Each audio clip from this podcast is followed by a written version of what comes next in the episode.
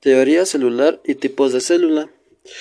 La teoría celular, la clasificación más importante de las células tiene que ver con la presencia o ausencia de un núcleo celular. Esta distinción es fundamental en la, historia, en la historia de la evolución, pues permite distinguir los dos grandes superreinos o dominios de seres vivos.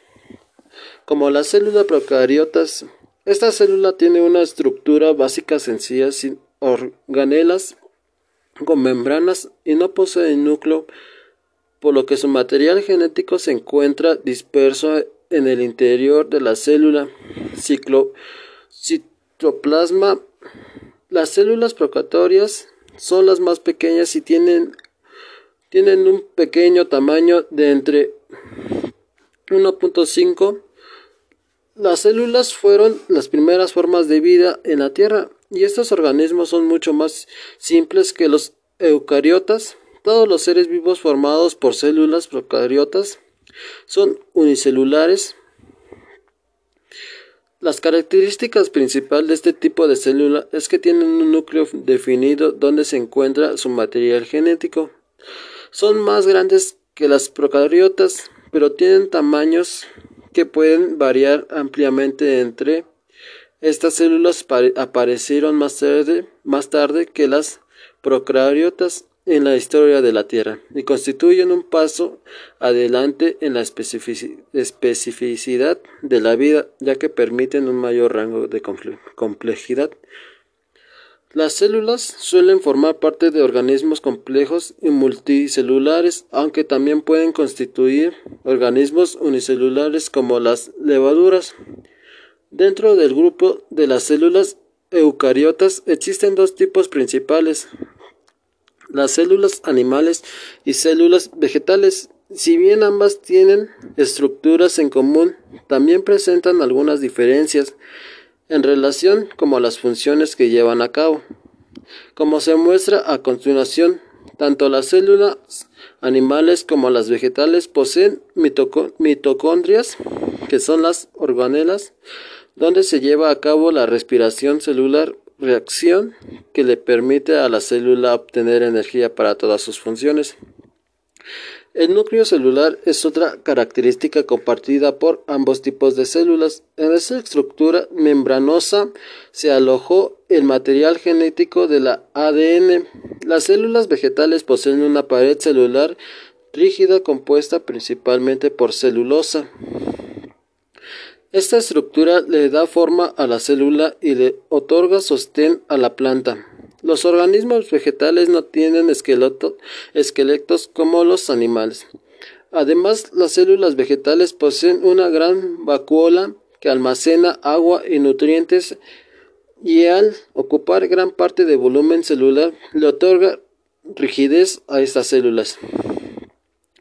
Las células vegetales poseen cloroplastos, organelas, por lo cual la planta fabrica su propio alimento. Estas organelas son exclusivas de la célula vegetal. Las células animales no tienen pared celular y presentan formas muy variadas y a menudo irregulares. Por su parte, las células vegetales suelen ser más grandes y con forma prismática. Las células animales poseen dos estructuras exclusivas, es decir, que no están en realidad en las células vegetales.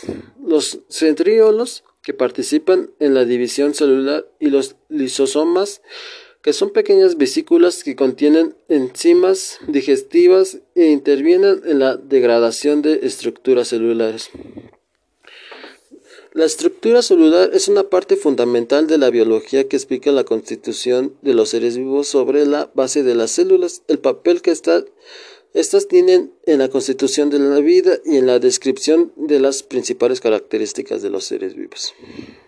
Las primeras células debieron ser poseídas por organismos sencillos capaces de una óptima adaptación. Es así como varios postulados se han basado en experimentos empíricos donde se trata de replicar condiciones.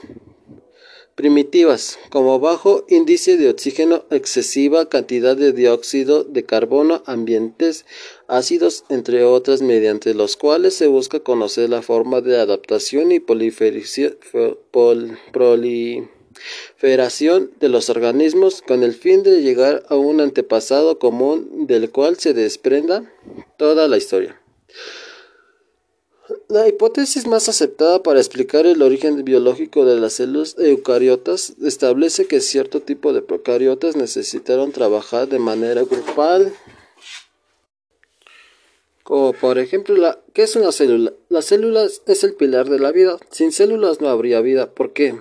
Una implica la otra. Las células son estructuras microscópicas que se presentan en gran variedad de morfologías, pero que que comparten algunas características en común. Una célula es en esencia un organismo recubierto por una membrana que protege un contenido interior que se conoce como citoplasma, un medio líquido en el que se encuentran todas las estructuras necesarias para garantizar la supervivencia de la célula y en caso de que sea parte de un todo del organismo pluricelular del que forme parte. Por lo tanto, hay seis tipos de células. ¿Cuáles son los principales tipos de células?